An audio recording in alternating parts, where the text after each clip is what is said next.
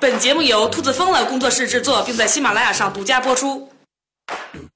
听岛主用一本正经的态度胡说八道，用科学的精神吐槽人生。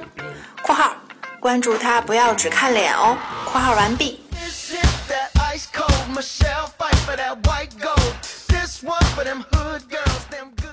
大家好，欢迎收听风言风语。今天呢，我们接着上一期的话题。从海洋出发呢，去探索一下生命是怎么形成的。首先呢，我们先回顾一下，在六十多年前，一个美国人做过的一个实验。一九五三年，芝加哥大学的研究生斯坦利·米勒啊，拿出两个长镜瓶，其中一个呢盛着一点水，代表远古的海洋；另一个啊装着甲烷、氨和硫化氢的气体混合物，代表地球早期的大气。然后呢，用橡皮管子把两个瓶子一连，再放几次电火花，假装是闪电。几个星期以后啊，你再看，瓶子里的水变成了黄绿色，看着呢挺恶心的，其实是氨基酸、脂肪酸、糖以及别的有机化合物，也就是生命的基础元素。斯坦利的导师哈罗德·尤里啊，高兴得快疯了，这人可是获得过诺贝尔奖的大师。他说：“我可以打赌，上帝肯定就是这么干的。上帝是怎么干的，我不知道。反正呢，肯定不是这么干的。为什么呢？让我来解释一下啊。第一，早期的大气啊，根本就不像米勒准备的那样，因为那会儿啊，什么甲烷呐、硫化氢啊，根本都没有，而是一种呢由氮呐、二氧化碳混合的非常不活跃的气体。如果换成这种气体，再做一遍那个实验，你别说放电火花了，就算拿雷劈。”也顶多啊，只能合成出一种非常原始的氨基酸，这是第一个反驳他的理由。第二个呢，就算你把生命所需要的二十种氨基酸全部制造出来了，也没啥用，因为呢，真正形成生命的并不是氨基酸本身，而是蛋白质。大家知道呢，蛋白质呢，实际上呢就是一连串的氨基酸。所以有人说这事儿有那么难吗？事实上，不仅仅是难度的问题，简直就是不可能完成的任务。蛋白质并不像是羊肉串那样，你只要同一种肉随便一穿就行了。蛋白质需要氨基酸呢，按照特定的顺序来排列。举个例子吧，有一种很普通的蛋白质叫胶原蛋白，女生们应该都很熟啊，花了不少钱补这东西。这个蛋白质呢，就是啊，用一千零五十五个氨基酸的分子按照一个特定的顺序排列而成。这在没有人为干预的情况下，是多么逆天的一件事儿。好比是呢，在这放一台老虎机。大家在赌场都玩过，或者是呢，在电影里边都看到过这种机器，拉一下手柄，屏幕上呢有三组图案开始转，最后呢停在哪一组特定的排列组合呢就能赚钱，但大部分情况下呢是赚不了钱的。咱们现在呢就是要把这种胶原蛋白啊比作一台老虎机，屏幕上呢有一千零五十五组图案，也就是一个巨大的一个老虎机，而每组图案呢都包含着二十个不同的氨基酸。好了，如果你要想组成一个胶原蛋白的话，那就相当于是要拉一次手柄，让这一千零五十五组图案最终按照一个特定的顺序排在那儿，你就获一个大奖。你觉得这得玩多少把才能成功一次？我告诉你，就算你把手拉残废了，也成功不了，因为概率实在太小了。这个数字呢，也就是二十的一千零五十五次方。如果算得出来的话，它比宇宙里边所有的原子总数还要多。但是呢，也就奇怪了。蛋白质还就真这么产生了，而且呢还不止一种，光人体内啊就有一百万种蛋白质，而每一种呢都不一样，相当于啊这样的一个巨大老虎机拉了无数次，成功了一百万次。这还不算完，更神奇的还在后面。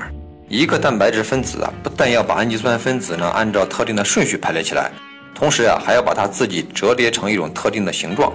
即便是这样啊，它还是没什么用，除非它能复制自己。而为了达到这个目的呢，咱们就不得不提到脱氧核糖核酸，这词很长啊，其实就是 DNA。这个东西呢，几秒钟就能够复制一份自己，但是呢，除此之外，它没有别的本事。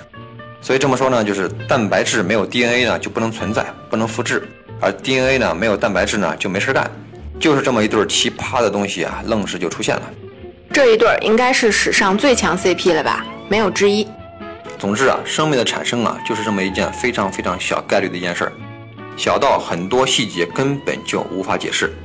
比如说呢，生物学上啊有一个很大的问题叫做脱水缩合。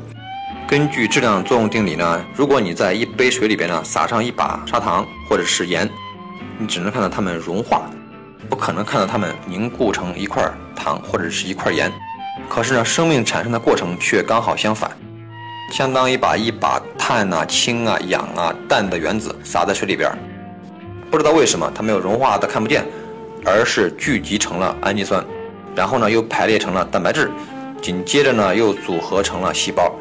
所以啊，这事儿到现在人类也没有能够完全搞明白。而就是因为没有人能够解释明白呢，所以呢才有了各种各样不同的解释和假说。甚至呢，就有人呢直接把责任推给了别人，推给谁啦？首先肯定是外星人呢。他们说呢，生命就是由外星人投放到地球上的。虽然我个人也没办法证明这个说法是错误的，但是啊，这依然没有解释生命是如何诞生的。因为外星生命它也是生命，对吧？它总得有个起源吧。所以呢，我更倾向于认为呢，在极其遥远的过去啊，在某一个时刻，一小坨的化学物质啊抽动了一下，于是呢，就有了生命。它吸收点营养呢，经历了一个短暂的存在，仅此而已。这种情况呢，也许发生了很多次，但是呢，这次有点不同。这位小祖宗呢，不知道出于什么原因呢，干了一件非同寻常的事儿，就他把自己一分为二，也就产生了一个后代，而且呢，从此以后啊，就停不下来了，一直这么延续下去，再也没有停止过。生物学家呢，管这个伟大的时刻叫做大诞生，就跟我们上一个系列讲的大爆炸是一样的。所以呢，我们也可以说呢，地球上无论动物、植物、虫子，还是任何奇怪的东西啊，只要是有生命的，祖上都是一家人。这后面情况就越来越复杂了，实在不是一两期节目能够说完的。我呢，试着压缩一下，给大家说明白。假如我们把地球的四十五亿年压缩成一天，那么第一批最简单的单细胞生物呢，出现在早晨四点钟，但是呢，在此后的十六个多小时里边啊，基本上没有什么进展。直到晚上八点半左右呢，终于出现了微生物，紧接着呢，形成了第一批的海生植物。再过二十分钟，出现了第一批的水母，然后到了晚上九点零四分，三叶虫开始登场。快到晚上十点钟的时候呢，植物呢开始出现在大地上。然后呢，在这一天的最后两个小时里边，出现了第一批陆地的动物。接下来呢是十分钟左右的好天气，到了十点二十四。地球上已经覆盖上了大片的森林，而且呢，还有了带着翅膀的昆虫。刚过十一点，恐龙就出现了，足足折腾了四十分钟，然后终于在午夜前二十分钟彻底退场。哺乳动物的时代呢，正式开始。人类在哪儿呢？你还得等一会儿，直到一天的最后一分十七秒，人类才能出来。怪不得文学家都形容人的一生如弹指一挥呢。照你这么一算啊。人的一辈子呀，还真就只有零点零零几秒了。是啊，不单是个体生命非常短暂，其实呢，整个物种也是非常脆弱的。我并不是想散布什么悲观的论调啊，但是地球上的生命呢，的确都有一个共同的特点，那就是结构越复杂，灭绝的就越快。比如呢，你看我们刚才介绍的时间节点，生物是在很晚很晚才从水里边爬上岸的，但是呢，就在几分钟的时间内呢，一大半都已经灭绝了。按理说不应该啊。因为这些能够上岸呢，并且存活下来的物种啊，都是适应能力超强的。它们不仅要演化出来更结实的脊椎骨，对吧？还要学会从空气里边摄取氧气，过程复杂极了。但是呢，因为空气中的氧浓度啊比水里边高很多，所以呢，上了岸的兄弟们呢，迅速就长个儿。再回头一看海里边的兄弟啊，就跟姚明看郭敬明似的。本来大家都叫小明，但是差距一下子就拉开了。我有个问题，你刚才说越复杂的生命灭绝的就越快，我也同意这个观点。